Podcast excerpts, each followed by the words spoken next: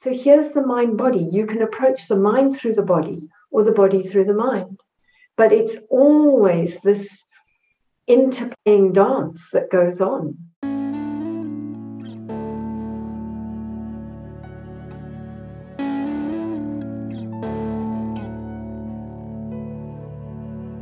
Hello and welcome to the Sanctuary First podcast. I'm James Cathcart. This is the first in a three part series I'm doing on mind, body, and breath. I want to take these episodes to chat to some experts and go deep, ask some existential questions and some practical ones. There'll be some theology, psychology, biology, but also some chat about toast. I love toast, but I'm getting ahead of myself. So, mind, body, and breath.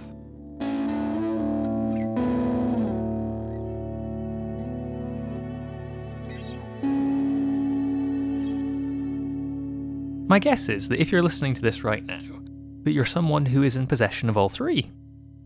But is that correct? I mean, you're probably breathing, thinking, and possibly even moving. But are you in possession of a mind, a body, and breath? Or are you somewhere in the mix? Maybe you are your mind, and your body is a strange wobbly sack on stilts that carries it around. Maybe you are your body, and the mind is just a useful program for running the hardware.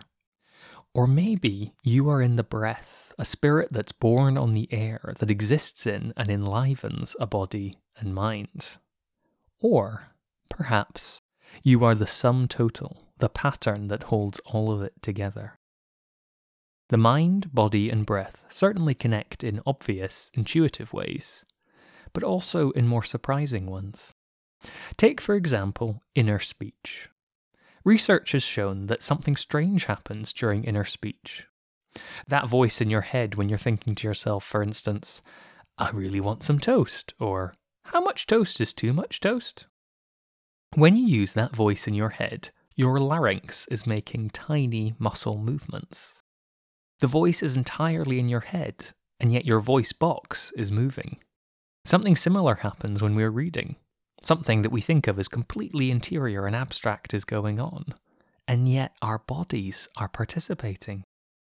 Apparently, the same part of the brain for speaking out loud is activated during inner speech too. When you say something to yourself, that's not just an expression. In a sense, you are saying it to yourself. Isn't that mad? Even when we think we're in an entirely conceptual mode, just working on an abstract plane, our body simply a caretaker keeping the lights on, it turns out that our bodies are part of it. The system of forming real sounds in the world is intrinsically linked to the imagined sounds in our head that we use to write shopping lists, scan menus, read novels, and rehearse conversations. If you think the word toast right now in your head, go on, I'll wait. Toast. Your voice box moved in a tiny way. Just why our larynxes do this is something that scientists are still figuring out. When we learn to speak and to read, we repeat and sound out the words to get sensory feedback. What if this process never stops, but just gets quieter and more intuitive? Goes deeper inside. It's fascinating to think that our verbal thoughts might have to be made somewhere, that they're not just plucked from the ether, but are somehow inaudibly spoken. So, do our minds use our bodies to help us process imagined sounds that hold meaning? Or maybe it's our bodies that use our minds to paint a mental picture of what it's trying to express. Or maybe our spirit, riding the waves of those little bursts of air in our voice box, is playing our mind and body like an elaborate woodwind instrument. A woodwind instrument that can listen to podcasts and eat toast. So that metaphor got off track. Let's say that the mind writes the script and our body set the scene, but it's our breath that enlivens the whole thing, that acts it out. The Greek word pneuma and the Hebrew word ruach found in the Bible both mean breath and spirit. Nowadays, we've tended to depersonalize breath, seeing it as a mechanical function of the body or a tool for the mind. But what if we've lost something? Lost an appreciation that's found in these ancient texts for the mysterious life force that infuses and enthuses us. Breath and spirit, personality, hope and longing, all bundled up. So, a single human being is a series of systems that all interact with one another. Are we made up of all the different parts? Or do we exist somewhere in and amongst the systems? Or are we the breath that runs through the catacombs singing hymns of life? And while these systems interact, allowing us to paint beautiful frescoes and climb majestic mountains and make slices of delicious toast, these systems also often work against each other. Sometimes our minds, bodies, and breath are in harmonious synchronicity, legs steaming pistons powering us along, confident thoughts borne on lungfuls of deep, crisp air. But then we also slouch and brood and snuffle, not getting enough air in, so that we're cramping our style quite literally, and finding ourselves stuck in mental loops that eventually hem us in physically and make those breaths even harder. Why do we need all these systems? Why do our minds have bodies to weigh us down? Why do our bodies need to breathe in and out all the time? Constantly needing to refill. Why is our breath made self conscious and awkward by our minds as soon as we focus on it? Over the course of this series, I'm going to talk to a few experts, people who know a thing or two about the human body and how it moves, thinks, and breathes. I'll talk to a hill walking physiotherapist, a triathlon competing yoga teacher, and a yoga practicing running pastor. But first, a word about the Trinity. The Trinity of Father, Son, and Holy Spirit in Christianity offers us a profound, mind bending way of looking at reality. God is three, but God is also one. Three distinct but intrinsically related parts. To say it's a bit of a head warp is an understatement. To get a handle on this idea, folk in the early church used the Greek term perichoresis, which was basically Greek for dancing about, peri being around and choresis being where we get the word choreography, to describe this fluid continual movement of separate but linked individuals. The dance is the dancers, but it's also the music and the relationship between them, and the rhythm and the tempo. All of it. Upon reflection, the deep reality of God and the universe, when it comes down to it, is community. And not just community, but a ceilidh community of relationship, celebration, and dancing. And what does dancing take? Mind, body, and breath. We conceive of the move, we throw the shape, and then we have to get our breath back.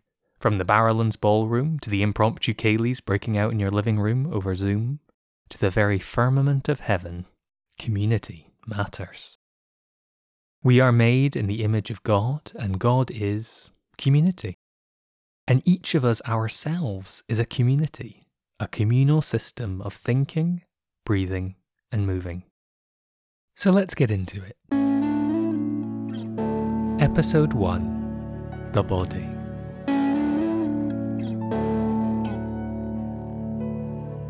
Joining me for this episode is Claire Young. She's a physiotherapist, educator, community leader, and a force of nature. Her passion for her work has taken her from treating muscular complaints in isolation to a deeper and deeper understanding of how the body can't be removed from the mind or from the community that that body finds itself in. I'm a physio and started about 30 years ago. And 30 years ago, when I was working, I thought I was fixing a muscle or a joint or a ligament. And then as time went on, we began to realize that actually everything is completely connected. And, and that was a, a fairly new idea for Western medicine. Um, and we were beginning to realize that actually, if I have a knee injury, it affects my neck. And uh, my, my sore shoulder might be due to my opposite hip so we, we began to get this um, connected bit. And then the next 10 years was absolutely fascinating for me because we began to get in the science of the mind body connection. And um, that you, you, and here is my sentence that I love you can't have an emotion without a physical reaction. Hmm. And the first time that was said to me, I was, I was actually puzzled and thought and thought, and then went, darn, you can't. So if you if you have fear everything tightens and you pull back a bit. If you have anger your, your jaw tightens and your hands might clench a bit. You might not show that because you might have been trained. Don't show your emotions and control your emotions but that happens in your body. And beginning to realize that this so the interconnectedness isn't just with my head to my toes. It's also my emotions and my body are completely interconnected. And um, so my my body affects my mood my mood affects my body. And that just led me down a line where somebody who appears and says um, that they've had you know two or three major stress events in the last year um, nursing somebody and then had to move house or something like that. Mm. and now they've got a sore back. I know that's all one story. That's not three events you know. Um, and uh, so I've had fun, one, learning the science behind that, and it's all there now. It's great that we've got, I'm sure it's not all there now, I'm sure we've got loads more to learn, but that we know that our mind and body connect through our physical muscles, um, fascial tension, but also through our immune system and also through our alarm system Mm. So learning to explain that to people and and really help them I don't know, I guess have a bit more patience with their body. I think the fashionable word now would be compassion. That, you know, actually, if I've been dealing with a heck of a lot in the last year, and many people have in the pandemic because of they've either um, started working at home or they're doing a completely jo- different job and you have this emotional tension asking people to be almost kinder more accepting of their body and give it a bit of space to do the healing it needs to so i've ended up you know having started as i say thinking i'm treating a sprained muscle I now can't look at one sprained muscle, but I'm looking at the whole person. And that's been quite a journey. It's been a huge fun one, but I, I definitely sometimes felt I was outside my field of competence or stretching, growing, expanding. That's it. That's the word. And so, if I understand um, correctly, Claire, as well, part of your work has moved into a more, uh, would you say, like a community type model or an educational or kind of awareness, you know, as opposed to um, perhaps a more medical treatment setting to a more kind of awareness? Or what, what, what was good terminology to describe that? So I, I like the communal and I like the educational and the awareness that I, you know, again, I would love to think that I was the person that healed people, but it just isn't true time and again, all I'm doing is helping people put down or recognize what's stopping their healing. And sometimes that's that they need to go and learn how to relax. Sometimes that they need to stretch. Sometimes it's they need a bit of strength. And, and really, I'm it's hugely about understanding and education. And so I've been thrilled to come across an organization called Capacitar. Um, and it's about uh, enabling communities to heal, communities who've been in massively stressful situations like tsunamis or genocides or you know really awful stuff and they discovered that people um, with this stress and certainly ongoing stress if they could do a certain set of um, physical movements actually it calmed down their nervous system and their mm. bodies got on and healed. And so the research has been done, and it's for me hugely exciting. The sort of Tai Chi ish type movements, um, there's tapping, there's um, relaxation, there's a, a number of, of body practices that have an impact on the nervous system, the immune system, and the muscle system, and just bring health, particularly if they're done in community. So great to do by yourself, but particularly done in community. Mm. Um, and I love that. That's nobody needs a doctor. Nobody, in fact, part of the evidence that came out of it is that if people did these regularly in a weekly group, that they needed less medicine, they needed less trips to the doctor, Mm. they were they slept better, they ate better, they had less infections. You know, it just it's so fabulous that we can do mind and body healing with our body. Mm. I love the mind stuff. I find it fascinating. But I'm I'm hugely intellectual and wanting to read more books and find more science. But I keep coming back. Do you know what? If you do nothing else, go and do some yoga. It's fabulous stuff. And, and you know, as a physio, I'm sort of standing on the sideline saying, "You don't really need me," which is a very sad position to be in.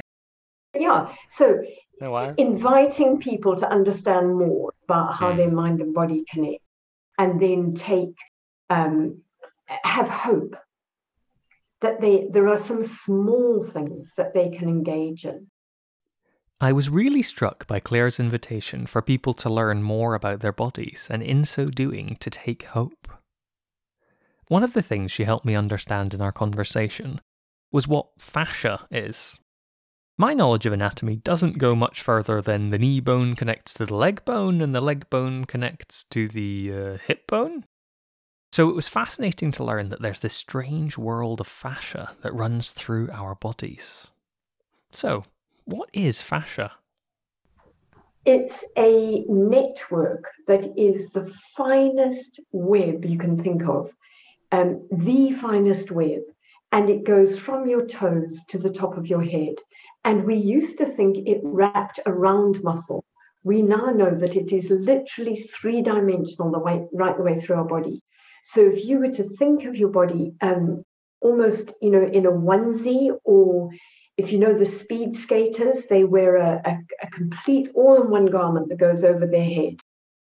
And if you pulled on the shoulder, you could feel it down at your hip. And if you pulled at your um, knee, you would feel it higher up. So that your whole body is connected with this gorgeous, very, very fine network.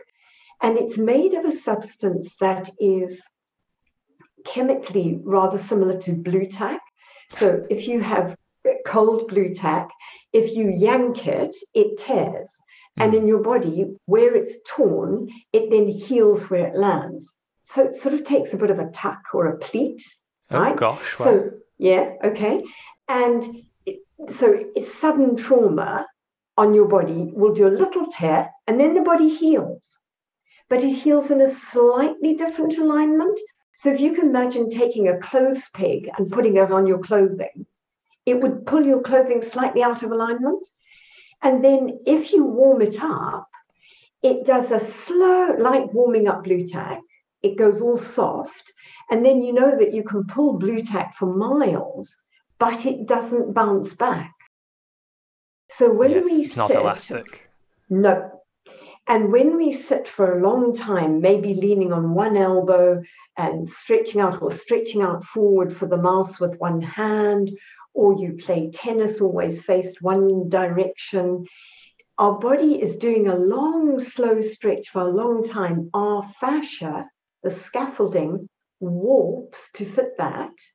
Oh Now, when I stand back up again, it doesn't realign. Okay. If I now warm my body up and do yoga or go for a walk or do a movement in the opposite direction, the long, slow stretch does balance up. But if I do eight hours on a computer and do half an hour vigorous exercise, it doesn't balance it. It is the long, gentle, it's the yoga that, I mean, don't spread yoga too far. It's going to do physios out of business for sure. Absolutely for sure. It, because it's that lovely, long, slow stretching that realigns your, your fascia. And the bits where you've had the rip and the stuck, it, that that you can even work on with long, slow stretching yourself. But that's the stuff that I've got fascinated in, and we call it myofascial release. And it's something I'm trained in, and it's just fascinating. But here's the thing here's the mind body connection.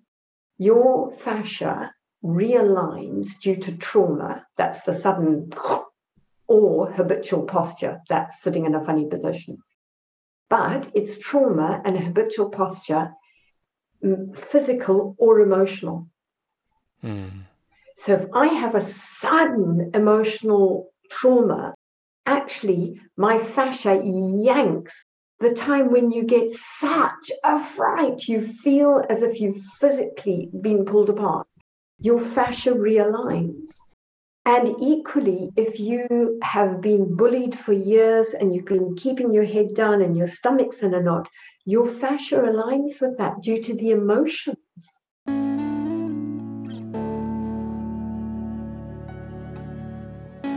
So, you know, I've had um, physical treatments that I've been doing where emotions have come up for people and they're, What are you doing to me? I'm like, No, it wasn't me.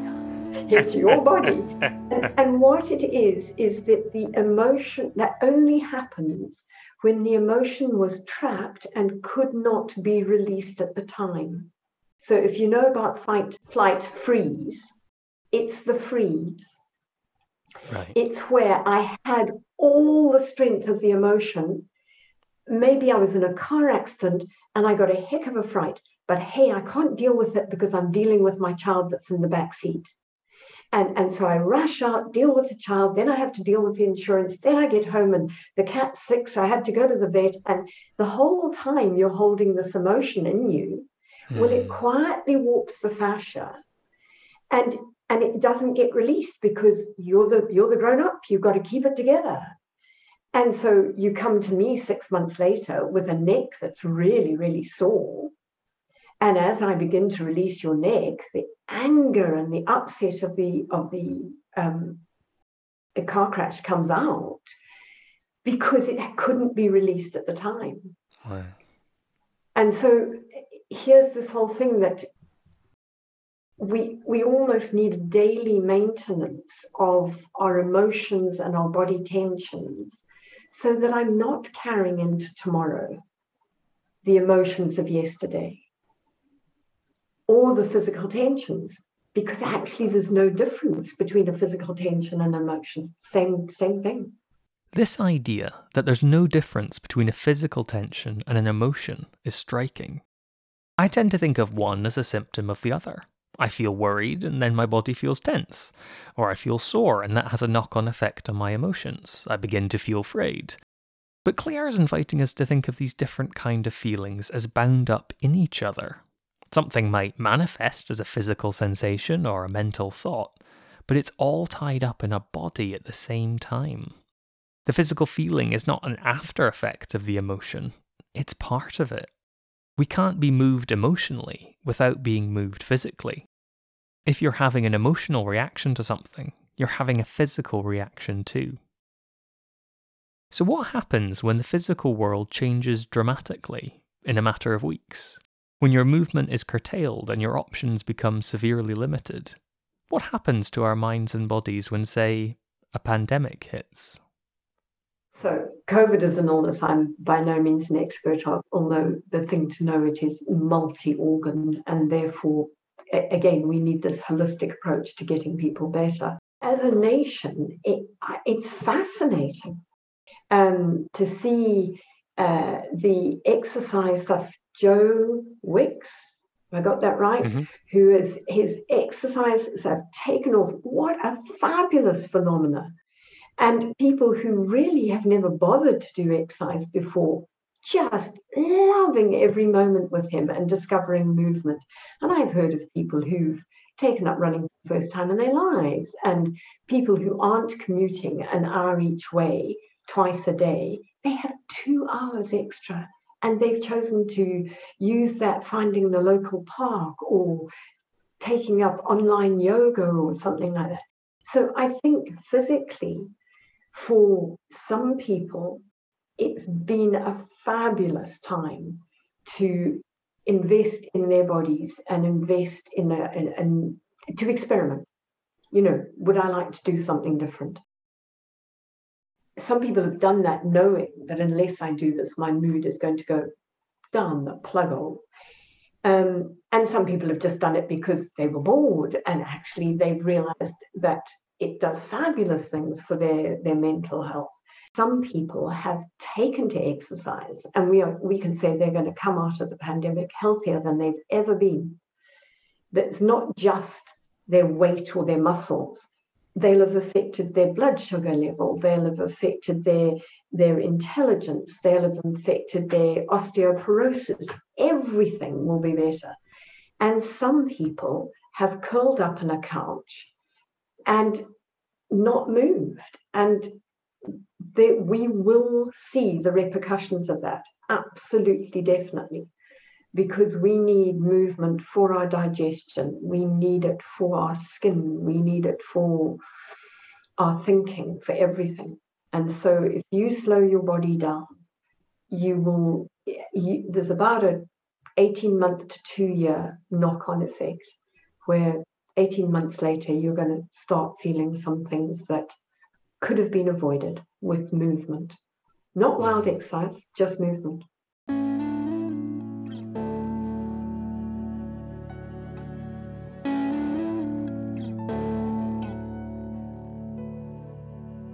The, one of the other things where there's very new science coming out, and you know, it amuses me enormously because I think all we're doing is proving stuff that my granny could have told me, um, which is that getting into nature markedly affects what goes on in your mind and your body. So they're saying walking at, in fact, looking at a picture of nature, um, but being in a tree, touching plants, changes your your uh, your adrenaline cortisol levels so fast, unbelievably fast. And I think that's another discovery people have made. Oh, you know, I never knew there was this walk that I could go on near me, and I love it. And and there's a tree, and um, I'm seeing the squirrels, and and we know that this is so. This is a physical getting out and walking that's going to have repercussions all the way through the body. Claire, are there things that people can do which help them in small ways to introduce more kind of movement and dynamism into their life if they're stuck still or or just have been felt really stuck for quite a long time are there things that we can do which can help us move i think one of the things is just to say don't get stuck in one position and actually my tool of choice there is my kitchen timer that I just, every time I sit down on a computer, I turn it to an hour so that after an hour, something radically goes, and I have to respond to it. And then my deal is I just change my position. So I might pick my laptop up and walk over and put it on the ironing board. So now I'm standing, or put it on the kitchen surface. So now I'm standing. You've you've made a change that will do things for you. Um, so just accepting that, just deciding that I am not going to spend three hours in one position. Your body starts slowing down after 30 minutes. So that after three hours, it's really got some back, you know, a backlog of movement that it needs to do. But the other thing is to say any movement works. So, one of my favorites is to stand watching something that I have to on the computer and just stretching my arms in the air, just doing a great big sort of early morning stretch, you know. And it's funny how a smaller thing as that begins to wake up the rest of my body. Having done my arm stretch, my legs begin to go, and, and me too. And so I'll do a bit of stretching with my legs and and it's just play around a bit the other thing that sounds ludicrous, and when thank goodness nobody sees me because it would look ludicrous, is I call it dancing to music. But there is no ways that anybody who is a dancer would categorize what I do as dancing. But I put on music that really gets me going so that you cannot sit still and listen to it. You know, I'm yeah. sure everybody has some piece of music that they they want to swing their hips to or they want to you know punch their arms in the air i put on a piece of music that's usually about two and a half minutes long and i just I, I guess you would call it boogieing or something. You know, I just go for it. And I have such fun. And at the end of it, I was like, oh, that was fun. I happen to know that it's changed the chemicals in my brain. And I happen to know that it's rebalanced a whole lot of stuff in my body. But even if I didn't know that, I feel better. So there's really just simple things like find the thing that gives you a, that just makes you want to move and do a little bit of it. So on Facebook, I've got a site called Mind and Body with Claire Young, and there are 30 minute sessions of movement practices, complete range from the tapping stuff that we've talked through to to just the simple stretching to a bit of you know moving around. And eh, you could do five minutes of those. You know you don't ever have to do the whole whole uh, half hour.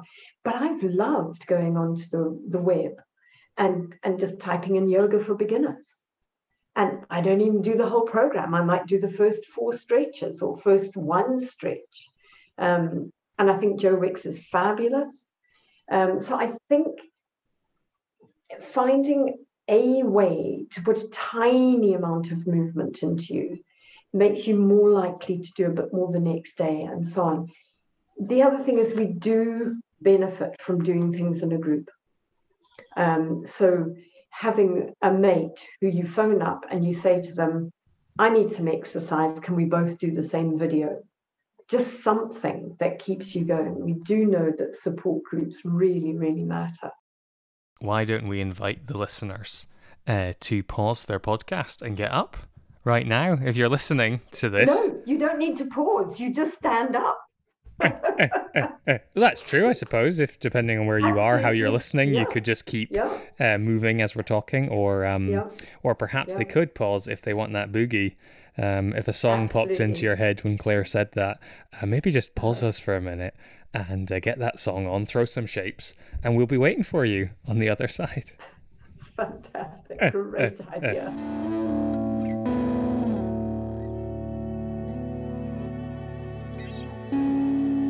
So, how about we do a quick uh, deep dive into Ephesians 4? So, no prep here, no. Uh, You've not been forewarned or anything. But basically, all I'm driving at is that there's a phrase that Paul uses um, towards the end of this passage about ligaments.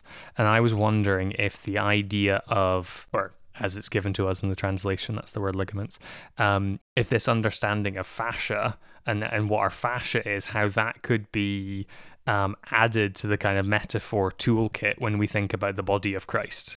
Claire and I discussed Ephesians 4, verses 1 to 16. That's Ephesians 4, verses 1 to 16.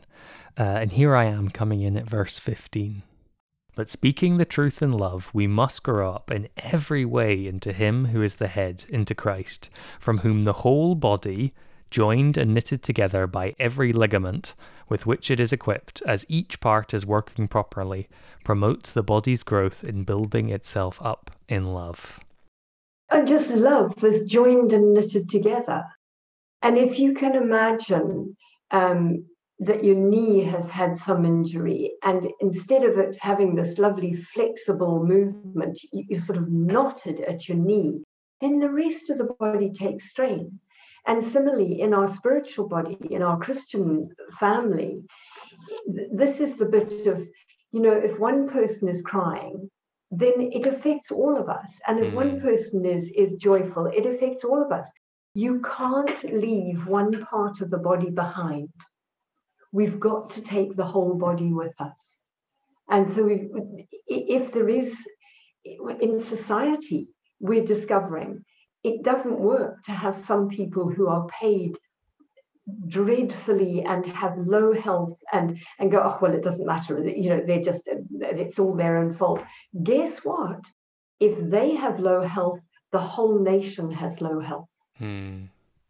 and it, it so it's this business that we can't leave anybody behind. We are complete if you use the analogy of the body um, you can't ignore one bit that's tight and not able to flex you've got to you've got to work with it you might never get it 100% again but you've got to acknowledge it and, and work around that.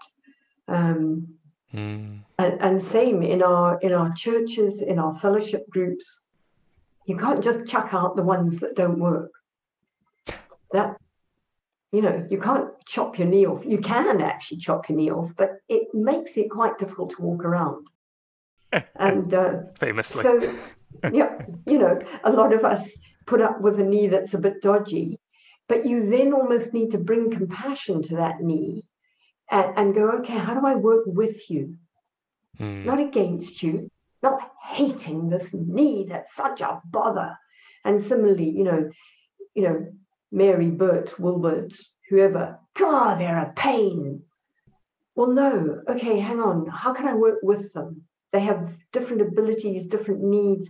How can I work with them um, to be this complete body joined and knitted together?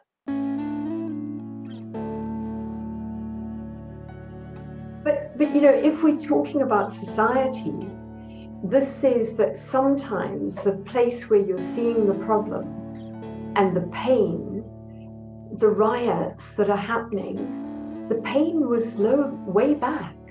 Mm. You need to go back and address that pain before the riots will stop. You can suppress the riot, but actually the tension that's causing it is still there. You've got to go find where that tension comes from heal that tension, then the riots just don't happen. Mm, mm, that's really interesting, actually, isn't it? To think about the, in terms of us as a as a collective body, the idea that maybe we come with a sore foot you know, and we're like, oh, I've got this sore foot, and so we need to put everything into the feet.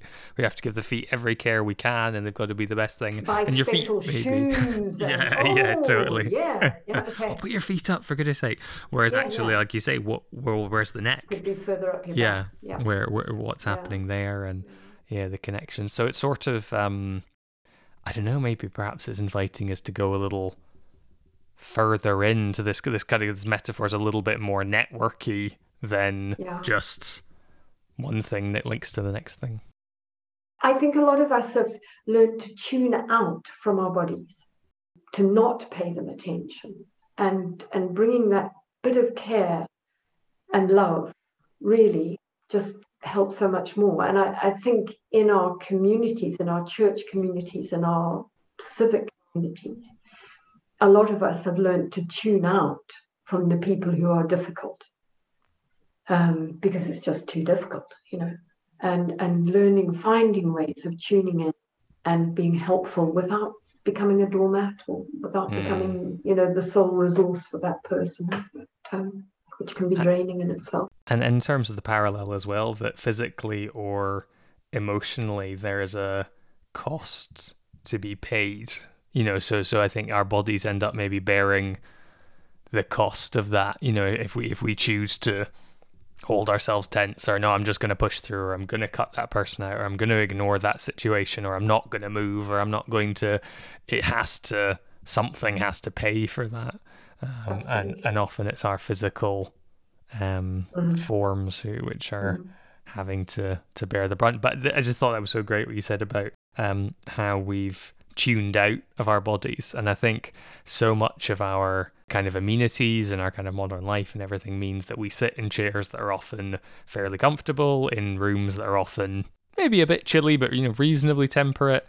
Or overheated. Or overheated or, or whatever. But there's, you know, within, and this is not, you know, ignoring the fact that life isn't comfortable or, or pain free for many people, but but there are a lot of successes that we've made in terms of making life a little bit easier and more convenient, um, a bit labor saving, you know, and and and what have you, which has meant that. You know, we don't maybe get those little pockets of time to tune back into our body. when my dad was a student so you're back a long way um, he had to go out and chop the wood for the fire so he'd be studying getting colder and colder and colder and finally he had to get up and go and chop wood he said it was the best thing he could have done for his study you know Yeah. His whole body workout. He and he always reckoned that a fire gives you heat twice. Once when you're chopping the wood it warms you up. Second when you burn it you know. But i think now in a centrally heated house you could be a student and sit in your room for seven hours and you wouldn't have to move you know? I was just thinking the the fire gives you a third warmth and the glow of satisfaction as well. so just before we kind of wrap up, because I'm conscious that as a woman of movement, I've forced you to sit down for over your hour. I've been twitching loads. It's okay. I'm just worried your poor oven is having a fit.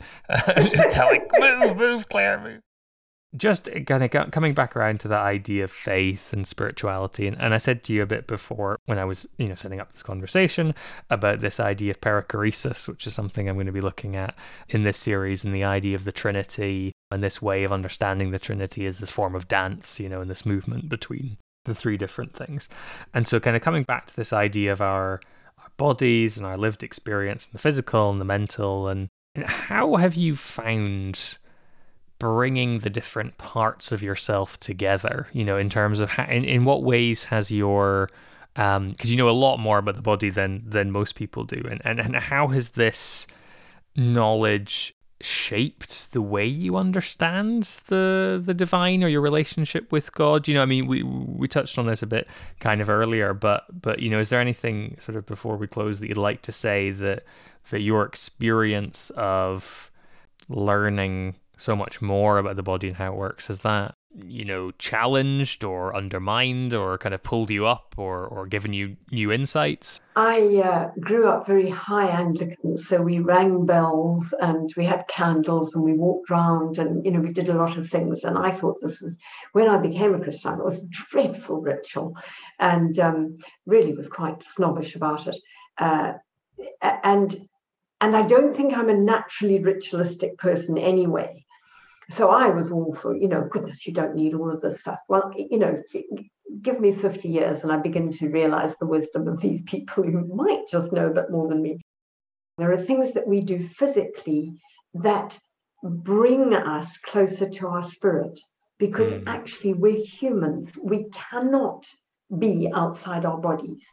It, it, there isn't a human who's outside their body. That's God who's outside a body, mm. if you want to put it that way. And so, actually, kneeling down to pray, um, making the sign of the cross, um, breaking bread, you know, these things we do with our body, I'm suddenly, re- oh, the whole point of that is to get closer into myself. I, you know, I, I just don't know why I'd missed the point of so much of ritual. And I think now I, having learned so much about the body, I'm now appreciating the spiritual things that I didn't appreciate beforehand. Hmm. Um, and any minute now, I'm going to be wearing a long white cassock and carrying a candle and ringing bells. Any minute now.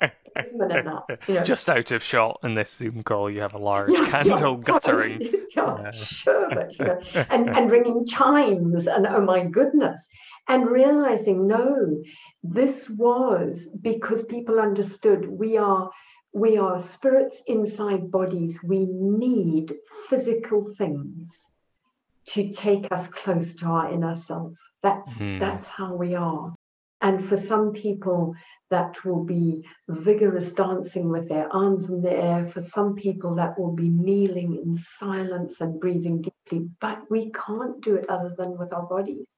And I think maybe this is an Easter that I'm approaching going, wow, God was embodied, you know, and God was incarnate is a very religious and spiritual sounding word, but I'm suddenly realizing, oh, it, it, it really means embodied. And that's amazing. That's absolutely incredible to realize he was prepared to come and be part of this physicality that, quite frankly, is a bit uncomfortable on occasions, you know. Gads. Where does my mind become spiritual? Where does my spiritual become physical? Where does my physical become mental? I do not know. And and I think for quite a long time the sort of physical bit has not been a very important part. And paying more attention to it, you know, giving it a good sleep actually really improves my spirituality. you know that lovely clothe yourself with compassion and all that that, that you've just been reading i can do that a whole lot better when my body's at asleep i'm so much nicer You should say at the end, like, and I'll just get a good night's sleep. Like, it'll be better the next day. Just sleep Yeah, on it. yeah, Have have you eaten? Do you need to sit down? Yeah. Have some water. Yeah, yeah, yeah. Know, Absolutely. um, am I a sinner? No, I just haven't slept. Go to sleep. You know, am I a sinner or am I tired? yeah, totally. So here's the takeaway get some sleep, but also get dancing. Use your oven timer to remind you to move. Introduce movement in other small ways. Appreciate how the body of Christ is linked in a network that stretches and pulls, where surface issues can have deep causes that need to be unwound, perhaps even physically, so that we can move forward together emotionally. Thanks to Claire Young, and join me for episode 2, where I'll be exploring mind, body, and breath with a yoga practicing running pastor. But for now, it's time for me to get up and to make a piece of toast. My mind, body, and breath will thank me for getting up. The two and a half minutes or so the bread is down gives me a chance to stretch and wiggle, to retune into my body. In fact, taking Claire's advice, it's probably just enough time for a quick boogie. Toast boogie, anyone?